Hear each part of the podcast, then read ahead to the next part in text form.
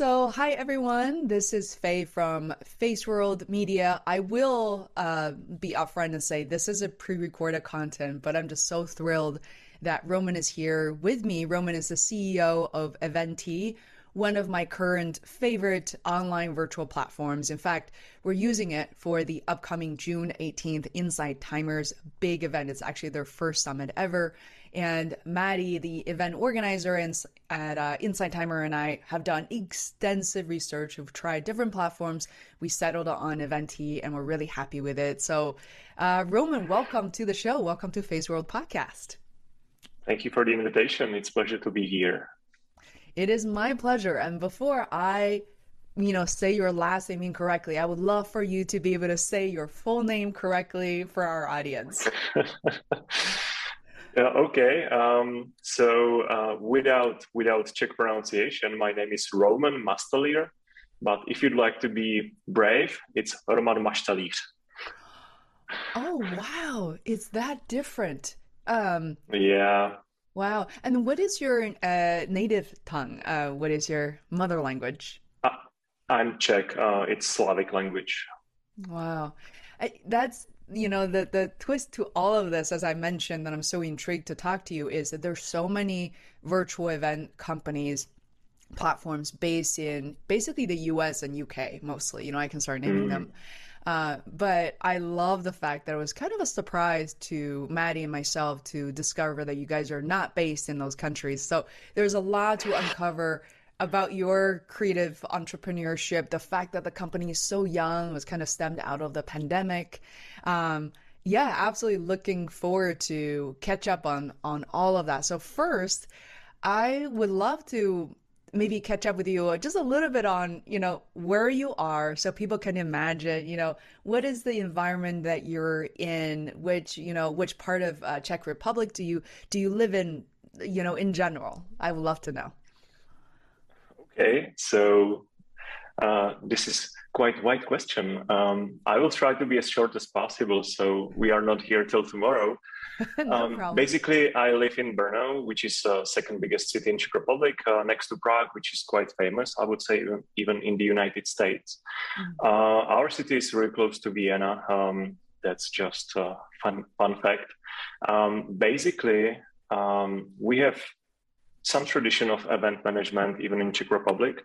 There is quite um, a lot of te- tech events and small meetups for entrepreneurs, and and you know, um, we enjoyed the democracy for not, not that long, so um, it's uh, it's very um, nice environment to be in with with uh, other young entrepreneurs.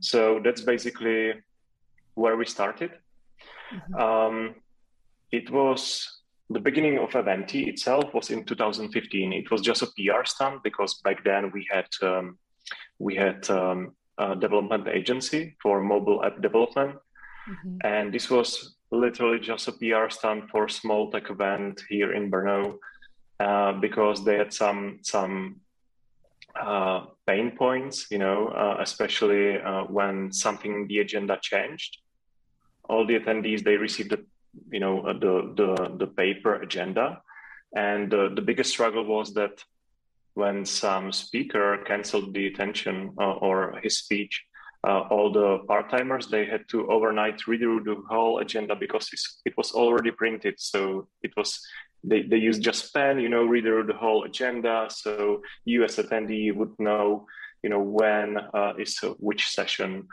and we said like hey guys we love your events. It's like annual event. So um, let us do this super cool small application for you. Mm-hmm. uh, and uh, so they agreed. And uh, eventually you know uh, event organizer loved loved the uh, idea. They loved the application. Even attendees they they fall in love with that as well.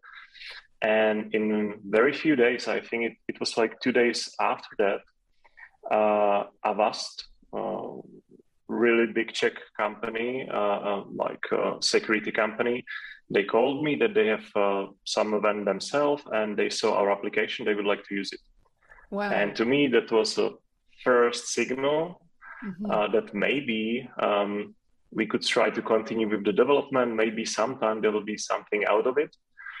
Um, and that's how we started basically in 2015 but back then we were just development agency and it was it, it was just you know part-time project let's say. Wow. So there's a lot to break down there. So as you know a lot of my current listeners and viewers on youtube and podcast are uh, i would say mostly part-time creators and some full-time entrepreneurs as well. I think everybody's dream uh, more or less. I know that the dream can also hunt you too. Like, you know, what, you know, do you want to do this full time or part time? What is more feasible? Um, the work never stops when you're an entrepreneur, as you know. Is that, you know, in 2015, you saw this opportunity. You stepped, you know, you, you kind of stepped in and realized that a big security company reached out and they showed some interest. Um, I think a lot of people didn't realize didn't realize um, the feasibility of Eventee until I think around 2019. I think you guys have this huge takeoff. But I'm kind of interested in learning even before the pandemic, like just say before 2019, what was it like running a company? You know, did you grow rapidly? What happens after the the big company started to pay attention to you, what are some of the ups and downs you may have uh, experienced that that comes to mind right now? Yeah, you are correct. The the big takeoff started in 2019, and back then we realized that uh, we don't want to do the the agency business anymore. So we closed the agency and we continued only only with Eventee. Um, to be honest, at the beginning and even now, we are still like newbies. we still try to find our way through the uh, you know through the sea and and try to uh, not be eaten by by those sharks. Um, but back back then we didn't have enough money to proper marketing and you know do do do those really expensive advertisement campaigns and everything so we started with um, with all the free stuff let's call it that way mm-hmm. um, we focused mainly on seo you know content uh, so on multiple keywords we were very first on on google uh, and we still are which um, are those keywords? Uh, Do you know? It doesn't have to be accurate. I was just wondering what, and they change all the time. Uh, it it was yeah. Uh, back then it was event mobile. Uh, sorry, uh, event mobile application. Okay. Application for mobile application for events and free event app. I think mm-hmm. because we have freemium business model. I think one of the only one who who does that. Um, so that was the the yeah that was those keywords. Mm-hmm. Um, and um, we are looking around things like uh, we are looking into communities on LinkedIn, Facebook. Uh, we try to answer questions on Quora, you know, things like this. Uh, at the beginning, that was enough to um, move the snowball, let's say, and we started to have first really like good customers. One of them was um, I don't remember exact agency, but it was a government agency in California uh, in 2019. Uh, SAP, which is a really big, um, a big software company. Yeah. Um, companies like this, without any like active sales and prospecting, it was all generic, generic traffic. Um, How and... did they find you? I, there's so many hidden gems here because uh, you know. So sometimes in retrospect, sorry to interrupt you, is uh, you know we look at it as like the story is told this way, but how did you know SAP and some of the other bigger companies find you? Not through ads in this case, but did you ever ask? Did you ever uncover what that what that was? Back then, I I really tried to ask. Uh, not all of them replied, to be honest. Yeah. Um, but mainly it was through our our blog articles or mm, simply SEO by googling content. Wow. Yes. Okay we started with content basically because that was the only one which we could afford back then so yeah. it was it was mainly content wow and i um you know I, i'm thinking along the line of you know if i have my listeners right here what type of questions would they ask is a lot of us have tried you know many of us i i am now i have been in digital marketing now for oh my god almost 20 years i would say 15 depending on how you look at the age of uh okay you know, uh, I was a computer programmer, you know, graduate from college in 20, uh, 2006. So have been working in tech pretty much ever since. And especially the past 10 years, as you know, there's so many things um, in the market Facebook ads, Instagram, TikTok ads, blogging, different types of SEO strategies, Quora, like you mentioned, uh, Facebook groups. But a lot of and then you know i am very active on youtube for instance and i see youtube for me at least is one of the best ways to reach out uh, to different customers like proactively but it's also without being salesy at all so what are i was just curious like what are some of the things that you tried that did work versus didn't work as well like from the organic side of things probably the worst exper- uh, experiment, let's call it experiment, was um, a Facebook advertisement. Everybody because, says that. Sorry, please continue. Yeah, no, it's it's just it's. I, I do believe that uh, Facebook is great for uh, e-commerce.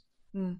Mm-hmm. You know, they they attract you and the the short attention span. You know, um, it's highly emotional purchase, but we realized eventually that when anyone pick Eventee, they always do they, their homework. They, they do the research. And we are one of multiple choices on their list.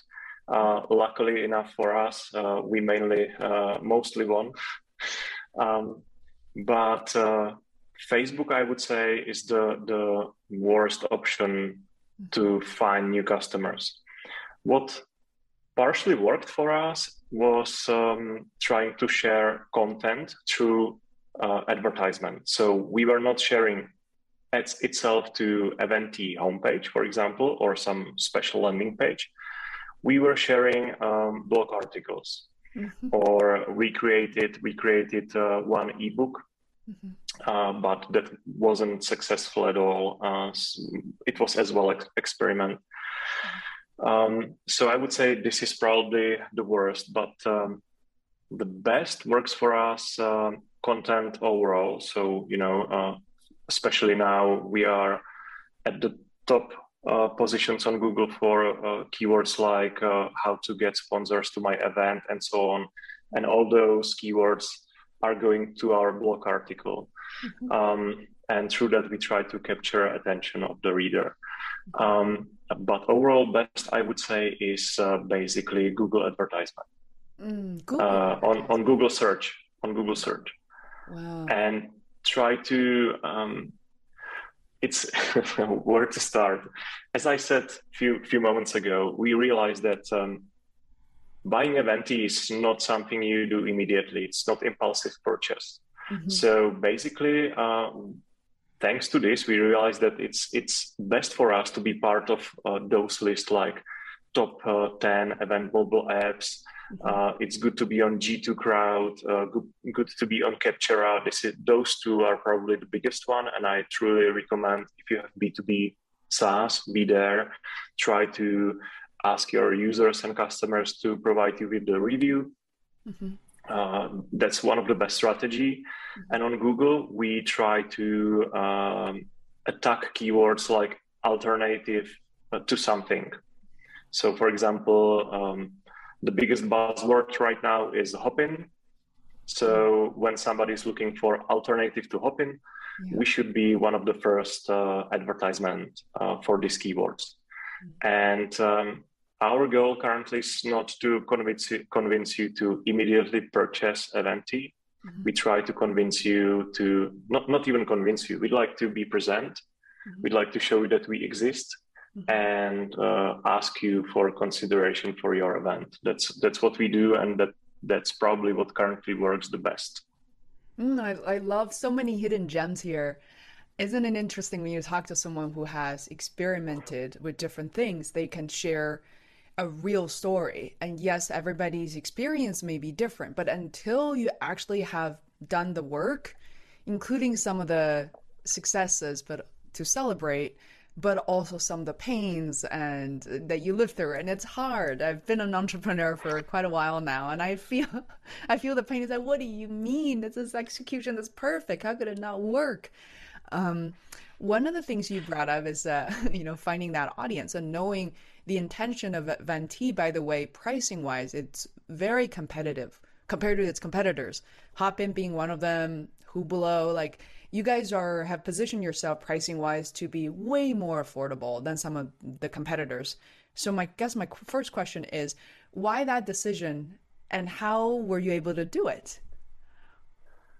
Well, we have this small advantage. Originally, we were a development studio, so we have really like um, wide and deep technology te- technological knowledge, um, you know, of all those things.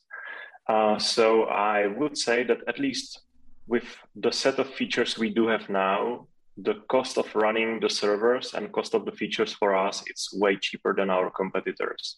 Mm. Um, that's that's the first thing. Uh, of course, we try to be aggressive on the market, and uh, I would say from what I was doing as a research, uh, I found that we are probably the only one who is offering um, subscription-based uh, plan for event management tool. Usually, uh, you pay per feature or you pay per event. Mm-hmm. But what we try to do, um, we try to be a typical SaaS business, you know, with subscription-based business model. Mm-hmm. If you do multiple events a year, it's it's better for us to attract you to, to choose the higher tier of eventee mm-hmm. because you know the cost for the servers and everything it's very similar Mm-hmm. Um, but we can offer you more features and, and uh, we can offer you multiple events uh, a year. Mm-hmm. Um, that's how we try to position ourselves on the market to be um, on one one side more aggressive and on, on the other side we try to be as pro customer as possible. Mm-hmm. And by the way, where, where who came up with the the name Eventee? Is like attendee Eventee or Uh, it's uh, that's a good question, to be honest. I think that um, we were brainstorming for multiple days back in 2015. We didn't have even name when we released the, the application at the beginning. Um, and I think to be honest, that uh, this was uh, my colleague's idea. Um, Matthew, the, the original iOS developer, he came up with, with the name, and we were just brainstorming, you know, random names. Uh, mm-hmm. And this is basically based from event, not not not attendee, but event. And we try to, you know, find free domain at, at the same time. Right. So eventee. Yeah, beautiful. Uh, how many people are there? I think people are so so imagining like you know you have to manage and host multiple events working for these big companies. How big is Eventee? You would be surprised. We are uh, we are still a startup in mind and even in size. We we are a small team of twelve people. Twelve people. Wow. Yes. Fantastic. And is everybody located in in the same place, or anybody remote outside of um, Czech Republic? Uh, both. Well, basically, basically, we are like half of the team is in the office, half of the team is remote, and we meet here once a week or so. So, both. Oh, wow! Oh wow! This is so cool. Um, I, you know, you mentioned earlier about B two B, and sometimes when it comes to positioning of products, I get it. There's certain things that are clear, clearly B2C, even C2C. Some are clearly B2B. And sometimes I think a lot, some of my clients, some of my followers, they are selling, they're working on something that's kind of like mm, a little bit of both. There's like that, and I see Eventee to be potentially for both as well. There are, you know, in the case of Insight Timer, is clearly a business.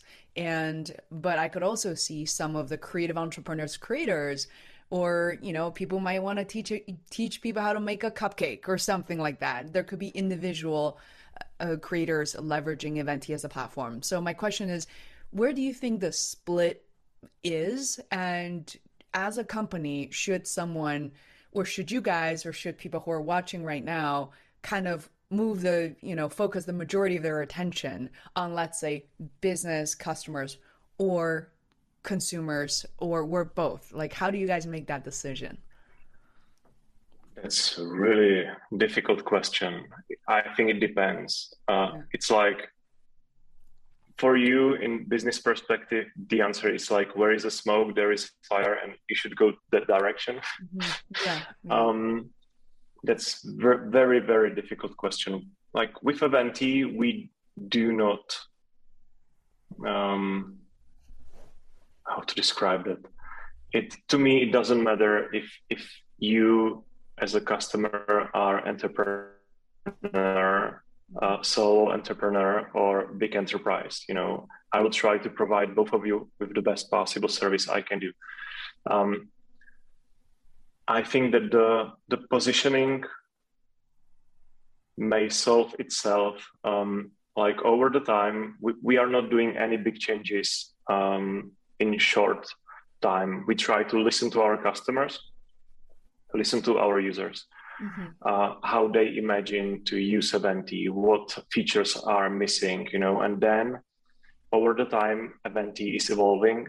So my recommendation is like do what you love, listen to your customers, and evolve with your customers.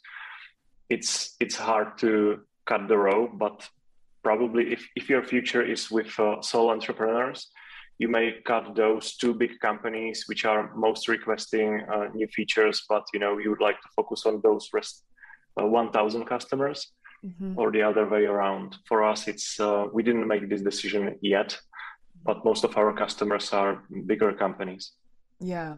Isn't is it better to work with bigger companies? There's always a debate. Like even for my business overall, I've always liked working with creators or you know smaller entities there's a, a, flexibility. When i say small it used to be really small like individuals or mom and pop shops. But the challenge is that they don't always have the budget to support the dream or the vision that they have. And then there are big companies with a lot of red tape. There's a lot of politics.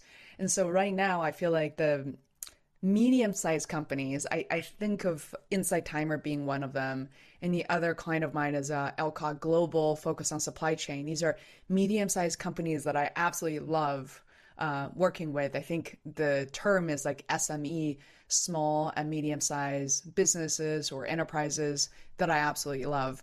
So finding that, like you said, I think it's really important and to know not just feedback from anyone, but who do you want to have to nurture as future customers and really pay attention to yes. what they're saying.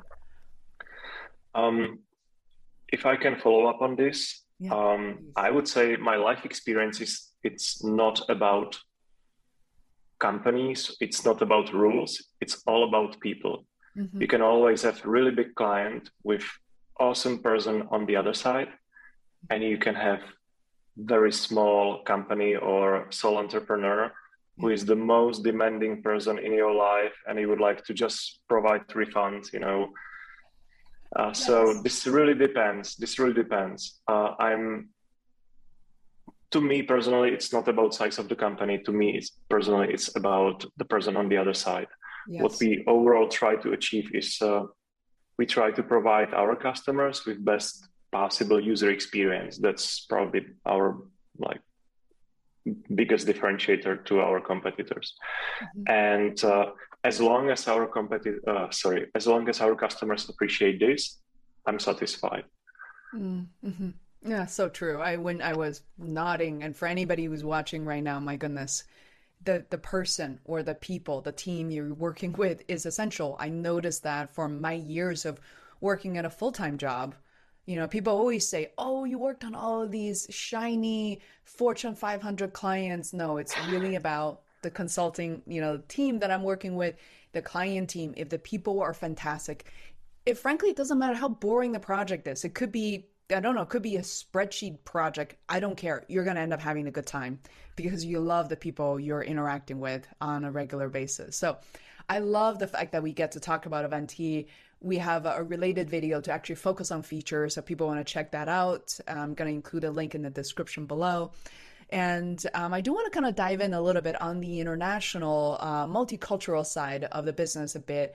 As I mentioned before we started recording, I've taken, I have so much pride in terms of my content since releasing the podcast in 2014. It's been eight years now and focusing on uh, diversity, a diverse, uh, you know, very group of people, their voices.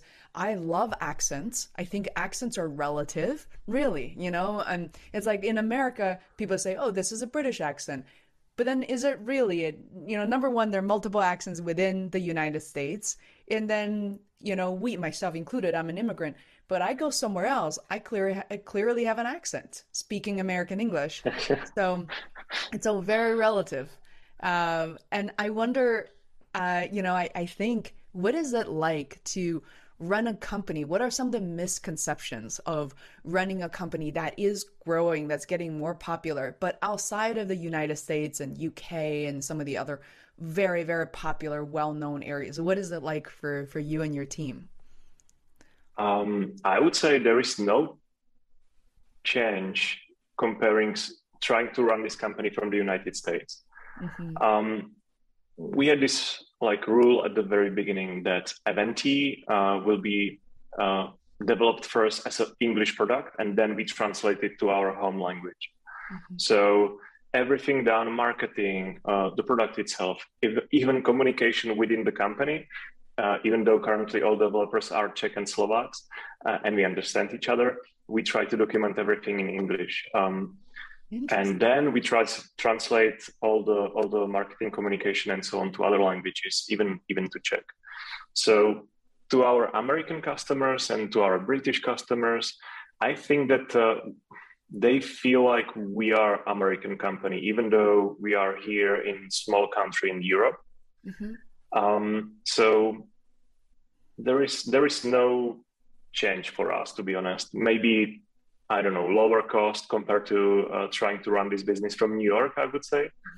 Uh, but overall, it's it's it's it's pretty same. Uh, we do have uh, uh, one foreign colleague currently, Konstantin. Mm-hmm. He is from Spain, so um, that's that's that's currently the only one. Um, and yeah, that's that's it. I hope I answered your question. Not sure. I've already spoken with him once. I had no idea he's from Spain. And that's kind of yeah. the beauty of the moment that you step outside of the the US and UK, you kind of assume that people are from, you know, this one place, but it, as it turned out, people are from all over. And I just want to say that it's especially during the pandemic, my business has kind of transformed itself in a very natural way that I think about my projects right now. Literally yesterday I was on this call and you know one you know everybody's originally from somewhere from india from romania from the philippines you know i'm originally from beijing and i'm now based in boston. Four people on a call not, not two people were born and raised in the same place. And that is kind of a i think it's a really beautiful thing. And i think for you guys um, whenever you hop on a call you know your customers are from i assume all over the world. Do you have a sense of yes right? Like, where where are most of your customers from? Uh, I would assume the U.S. or North America, but yes, everywhere else too. Yeah, yeah. Um, uh, currently, like almost fifty percent of all our customers, excuse me, all our customers are from the United States. Wow. Um, the second biggest market, I think, is still Czech Republic, but it's going lower and lower because you know all the rest is it's um, much bigger. Um, but you're correct. We have customers all over the world, and and that's that's I, I love it as well. It's it's uh, so nice to see that uh, you know we can from small city in Europe we can provide incredible tool to anyone in the world. Mm-hmm. That's um, that's really nice feeling. It's very difficult to describe when when you have you know some service and you can you can sell it or provide it to anyone in the world without any any uh, issue. Yeah. Do you think most of the companies or business uh, businesses or software companies like yours uh, that are based in Czech um, are operating in this way? Uh, in in a sense that uh, they expect a lot of their customers to be international, or do you think there there's certain some of them are very very local, hyper focused on local customers? I I don't know. I never really thought about it.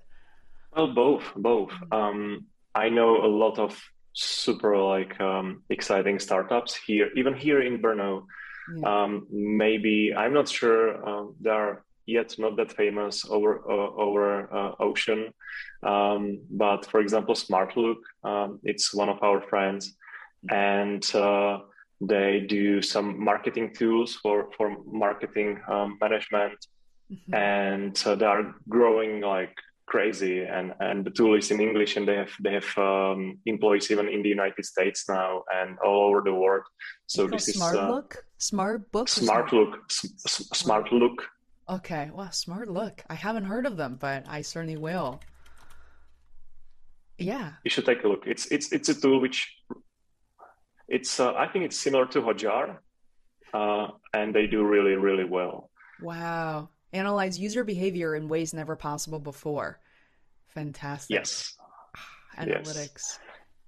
Wow. Look at all those clients. So, this is great. So, like, um, Czech Republic tries to have those startups which are um, more international, let's say, similar to, to Smartlook or or uh, Eventee. Mm-hmm. But of course, we do have uh, local uh, startups like um, uh, food delivery companies and so on. You know, things similar, um, similar to to Wolt or or some other brands. Wow. Okay, so my uh, next question, kind of related to it's so funny, local, international, is that as your company is growing, and by the way, thanks for reminding me this started off in 2015. So it's been going on for seven years already at this point, uh, going on eighth year. And to a lot of people, it's it's a pretty long time. But I I love the fact that it's something that you can continue to do and to build on. Now, a lot of people may be wondering, what about investors? And I think, you know, um, Hopin is a good example. I think Hopin is overrated and it's over uh, valued and all that. I think it's all over the news. Um, and, you know, I actually had a personal experience using Hopin and I was kind of felt underwhelmed by some of the features and how it worked. Uh, but the intention was there. With that said, what is your positioning or thinking around hyper growth with investors versus staying, you know, lean and mean which is I'm just gonna say that's kind of has always been my approach, like making my own decisions, having full creative control. So where are you on that, and how do you make those decisions? Well, to be honest, Eventee already have uh, angel investor, and uh, I would position myself somewhere in the middle. Like I'd like to grow really fast, but this hyper grow, like Hopin or you know similar products, um, is, to my opinion, unsustainable. Mm-hmm and I cannot imagine myself to be able to manage the company in such a fast pace mm-hmm. because this is this is just my personal point of view but uh, i love what i do i really love working on Eventee i love working with our customers mm-hmm. uh, i always uh, love to think about new features and everything mm-hmm. imagine that you are like growing 10x a year, maybe more, you as a CEO, your whole like business would be just dealing with investors. Yeah. You lose touch with the company. You basically do not care about the product anymore. You are just politi- politician, you know. Mm-hmm. You you need to go to the VCs, you know, to all the, the all the funds. And I'm not sure that I'm prepared to be politician. uh, so far, I love working on the product. So I like. Uh, I'm not saying no to investors. We are currently looking for an investment uh, to support our growth, mm-hmm. Um, but I'd like to keep the pace in some sustainable way. Mm-hmm. Um, basically, keep growing in I don't know 3x a year or something like that, which is more sustainable and manageable yeah. rather than 10, 20x. Uh, and 20x. That makes but so much sense. Don't don't tell this to our investors. yeah, um, and I think angel investors. I've I've heard a lot of really good experience from different entrepreneurs about angel investing, working with angel investors. Very very different approach compared to VCs or venture capital venture capitalists, um, or or you know choosing investment that are too big frankly it always sounds like something that sounds so cool that's something you can brag to your friends to your you know to whoever but it always is about taking the right amount of money um, that people can end up benefiting. And, and, like you said, going back to choosing the right people, angel investors are people. If those people are the ones that you cannot trust, and then it's just gonna be a disaster waiting to happen. You you are one hundred percent correct. You know, our angel investor actually like it's it's long story, but short. We have two angel investors over the time. Both of them were like it's called smart money mm-hmm. both of them are so nice and they are so much skilled in specific field like the first one he's very skilled in in product management or product design and he he is uh, he has one successful SaaS company here in Czech Republic. Mm-hmm. So basically, he was mentoring me how to do um, the whole process of acquiring customer you know how to how to uh, change some and tweak the administration and so on mm-hmm. the second one is a really good marketer so he's helping us with marketing mm-hmm. so both of them were really like smart decisions and i love meeting them i love uh, having lunch with them and and just chatting about Eventee how can we you know uh, grow even faster and that's you know my my basically base position when when we will be choosing VC. Mm-hmm. Like um, I don't want to convince the VC that we are the right fit for them. It there has to be some you know um, connection. Mm-hmm. They they need to see something in Eventee in order to you know um, be on the same page. It's very difficult to explain, but I don't want to be the salesperson and trying to sell Eventee to somebody who will not be satisfied with yeah. that investment. Does it make any sense? Yes, it does. I, I'm also working on a product uh, I'm really excited about, but at a much uh, smaller scale. Um, you know, who knows? Maybe in a week or two, you know, can talk to you guys about it. But it's interesting. It's uh, so I'm working on Pod Intelligence, which is a way of either taking in one hour or 50 hours of podcast or webinar content, and then running, uh, basically applying artificial intelligence and looking at the keywords, building out themes that they're AI generated, automatically generated video and audio clips. And the funny thing is, uh, we decided to reach out to some of the pretty prolific creators and, and companies, event companies, who wanted to know more about what we actually, you know, what we did. We hired these people for fifty, a hundred thousand dollars to be um, keynote speakers. What can we do more with the content? How can we monetize it? I just thought it was such a sweet spot for me to work with event companies like yourself. But whenever I approach customers or even, you know, prospects, I I agree with you. I never want to feel like I'm selling something. I'm forcing I'm convincing them into believing something. And I love it's interesting we got to this point of the conversation that I learned so much of, you know, selling a product versus selling myself as a consultant, I'm just selling myself but selling a product, it's so important to sell it to the right people. And you have to experiment and learn and summarize from those lessons because when something is new or it feels too good to be true, this is something that a lot of creators have always wanted, companies especially. But they're like, really? AI can solve these problems? How? And there are a lot of skeptics uh, out there, you know, is like trying to shut it down. It's like, no, this will never work. And and it's just really interesting for us to be in those conversations and uh, trying to tell an authentic story, what it does, what it doesn't do, and then let other people decide. It's like, take your time. You can yeah. decide. Yeah. Yeah. I remember when I was a teenager, I was a sales rep in uh, Apple retail store here in Brno. And there was this customer, and he told me, like, Roman, you are really good. You sold me the computer and I was like, I, I didn't try to sell you anything, you know, I just described to you how it works. Right. So it has to be on the, on, the, on that level, like, hey, uh, this is Eventee, this is what what it does, um, and it's up to you if it's the best option for you. You know, mm-hmm. there is no reason to have unsatisfied customers. Why?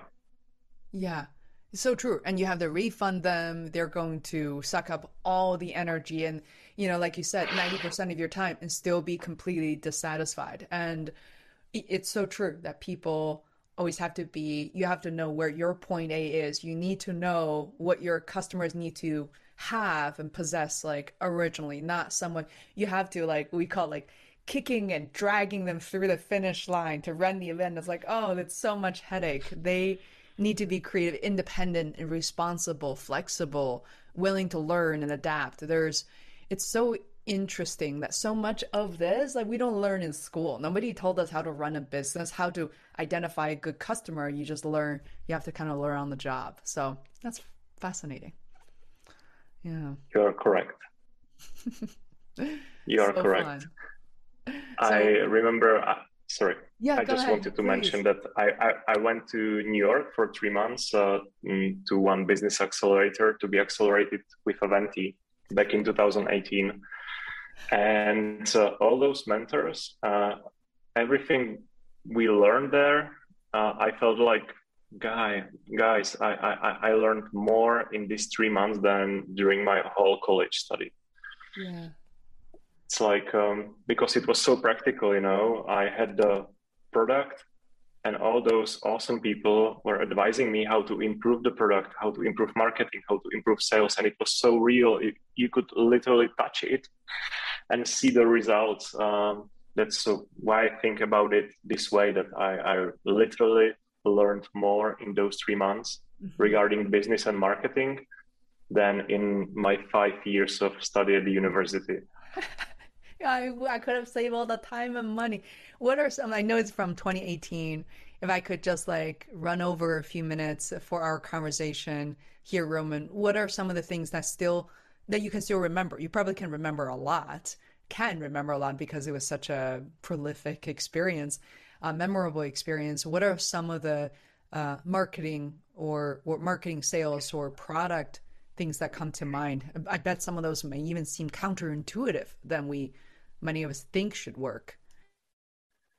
That's a really tough question, to be honest. It's it's a really long time ago, and uh, even though back then it was a huge push forward, we overgrow since then we overgrow all those advices. So I, I i don't remember that much but we we tried.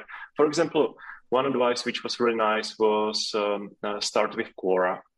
Mm. um, answering those questions on quora in the name of the company. So yeah. in our case you know there is somebody asking about some advice uh, uh, regarding event management so my colleague Ian, she just you know tried to find those questions. She replied very nicely, politely, and and uh, formally to the question.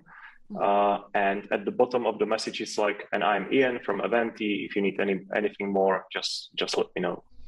Uh, so that's something we learned uh, in New York. At the same time, advertising on Quora, I'm not sure about today, but back then it was way cheaper than anything else. Wow. So we tried few campaigns and it was quite successful. Like for just few bucks, we had a lot of signups. So that's my recommendation to try, for example, this um, not regular regular media like Google search or Facebook. Try Quora, try Reddit, uh, try maybe Twitter. Um, we even tried LinkedIn back then, but um, like after two maybe three clicks uh, we we burnt our budget like 20 bucks.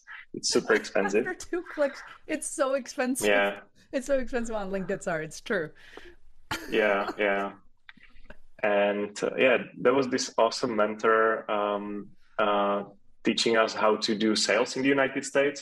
Yeah. But the result of all these uh, classes is that uh, it's very difficult and you need to hire american to be able to sell anything in the united states why it's like that? it's very difficult to do it um, because we have very different mentality. I would say, for example, here um, I would I would say in general in Europe it's not that common to call, right?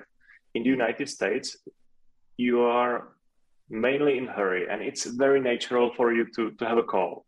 But here you try to exchange emails, you try to you know um, I don't know mm. use any other way to reach the person mm-hmm. but you are not calling that much. Calling is considered as something really bad, and uh, there is very small chance that um, you you will basically win the lead at the end because they would think that you are a scammer or something like that.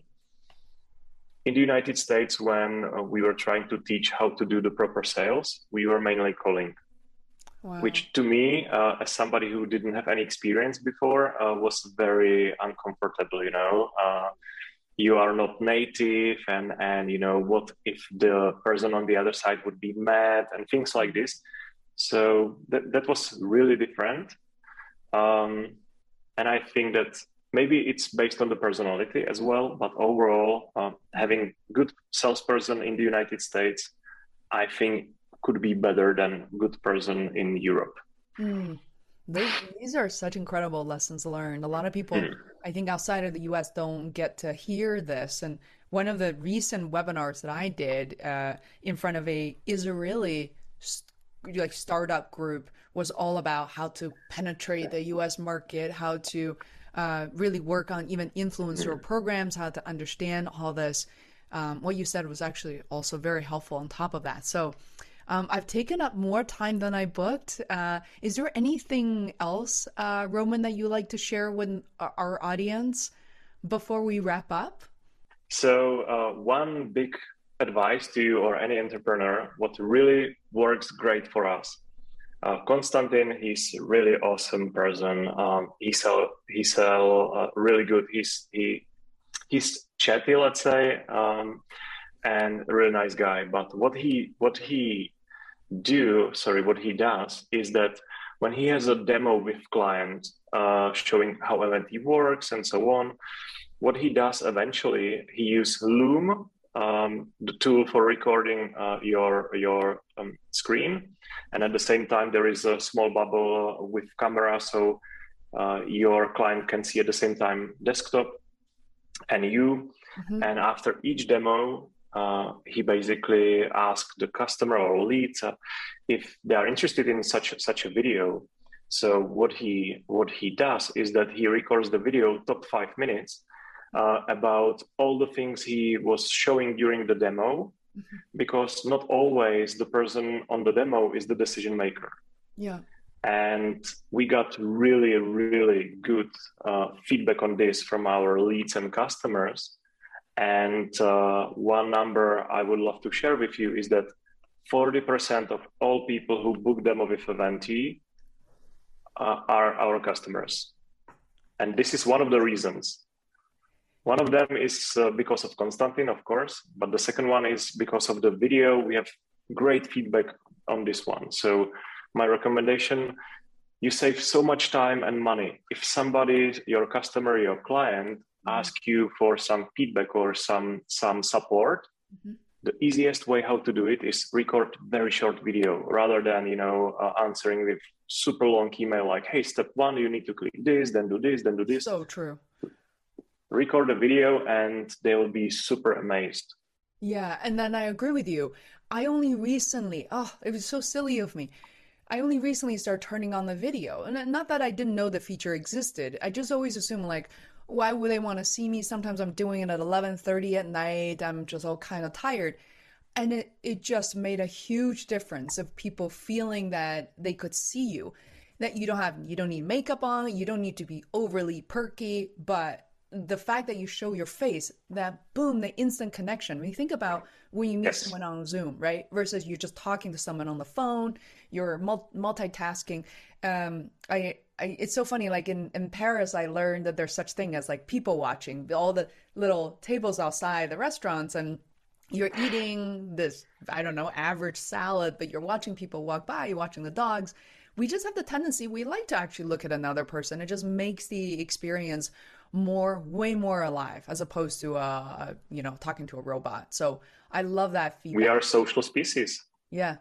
Especially during the pandemic, like seeing another person to explain something to you that's actually about you, your project. It, it's phenomenal. Yeah, oh, that's I'm so glad. Another, that's another topic I'd like to open. Um, Please. uh, I, I, I, I run the data at Eventee and I saw, you know, eventually at the beginning, Eventee was just in person uh, for in person events uh, with the mobile application. And because of COVID, we almost went bankrupt and we, we had to pivot the whole business toward hybrid and virtual events.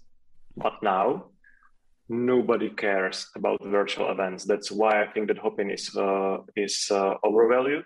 Mm. Nobody cares in the system, I see that till end of this year, every single customer is planning just in-person events, mm-hmm. and very few of them are planning hybrid events. Interesting. You know, I always considered hybrid as as the way out, as uh, as the way how to make extra bucks, let's say. But our customers mostly they tell me, "Hey, this is this is just you know too much work. Yeah. We rather have less money doing just in person uh, in person event mm-hmm. because." having hybrid event we would have to you know have this uh, audio video company in here the whole crew um, the the the I don't know the the computer has to be recorded and everything. It's so much hustle for a few bucks. Mm-hmm. So you know everyone is so happy that COVID is finally over. I hope so. um, and everyone can go back to in-person events. Mm-hmm.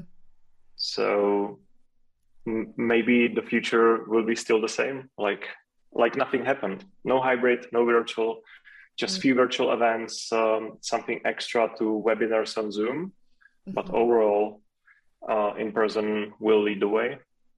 Interesting. I think hybrid. Okay, my my observation of some of the things, the themes I'm seeing now, is I agree with you. Hybrid is really a pain, and whether it's a regular meeting or it's a big event, it's hard to pay attention to both people online or in the room, and it actually takes a lot of skills uh, that way. I have a feeling I'm I'm hearing a little bit of a mixed feedback. People really want to see each other now, but the travel uh, and you know, I know companies who are sending their employees from all over the United States to like Colorado, like oh, that's where most people are, and it's just a pain. A lot of people just they want to be in person, but traveling and all that with the restriction is still very real. Um, you know, recently I was at a wedding that could have been a virtual whatever my cousin, you know, absolutely, you know, planned for the whole thing for a year. We went and obviously it was high risk and we loved seeing each other. So I have a feeling that hybrid is maybe strange uh, at times, but I have a feeling there's probably going to be more of a combination of like in person, but I do believe virtual will still be there, depending on what it is. Yes. I think depending on the event. Um, even for the even way before COVID, I've seen that whether this event is $3,000, $5,000, but hey, if you pay $500, it will send you the recording after. And, um, but then people were saying, like, I want to access sooner. I want to have sort of that uh, in-person experience. What, what do we do? So I would be interested in seeing what happens at the end of this year and into 2023. You are 100% correct. It's, it's not all just in-person events. Definitely, there will be use cases, as you mentioned, Mm-hmm. Um, but those semi-big events, let's say 1,000 to 2,000 attendees, you know, I, I, really do believe that they will be mainly in person, maybe a little bit hybrid. Yeah. But yeah. Um, I always try to ask question to myself as as I would be attendee. Mm-hmm. You know, why to try to attend event virtually? Mm-hmm. I can watch a YouTube video with the same content from the same uh, speaker, for example. Mm-hmm. And um, for example, a few days ago, we went to Prague to one big tech event uh, in Prague, Web Expo. Mm-hmm. And for us, it was like team building. And it's totally different, you know, flow, totally different mood. Like we enjoyed ourselves. It was like the whole team team building. Um, we saw a few speakers in person. I saw many friends from other companies in person. I wouldn't be uh, able before. So I'm not saying no to virtual events. I'm not saying no to hybrid events. It was just interesting to me that most of our customers, what they do, they organize mostly in-person events. That was like interesting feedback. Wow. Are, are most of your customers you're referring to based in Czech or all over the world? Like no, no, no, all over the world. Mm. I basically looked in looked into our database and I checked all the event dates till end of this year. And I was able to see, uh, I did this in April, I think, and I was able to see like, hey, in April there is there is like 10% of virtual events, yeah, and it's getting lower and lower, and through the summer and till end of the year, it's just in-person events. And few of them are hybrid. Are people able to use Eventee for in-person events as well? Oh, yes, yes. Yeah, Uh, that's another thing we didn't talk about, right? exactly, exactly. Eventee was originally for in-person events, and we do have really, really good mobile application. Yeah. Um, because as a dev shop, we were mobile developer agency uh, back then. So that, that that was what we started with, just mobile application. And because of COVID, we had to add this virtual event support. So fun. Um, yeah. This is the add-on. The yeah. virtual is the add-on, and now you can do both. Exactly, Uh, exactly. a lot of apps. I mean, before you guys, uh, only Eventbrite has you know been around for a long time, and they certainly don't do a lot of the things that you know you're able to do. People are able to do with Eventee, obviously, but they were also very focused on in-person events, even. You know, generating QR code that you print out on a piece of paper, you walk into the event, you can scan it. Uh, interesting. I forgot to add, my last question related to the companies you're seeing now trending towards a lot towards in-person events. What kind of industries are they in? Are they software, uh, retail, or hospitality? What are the themes?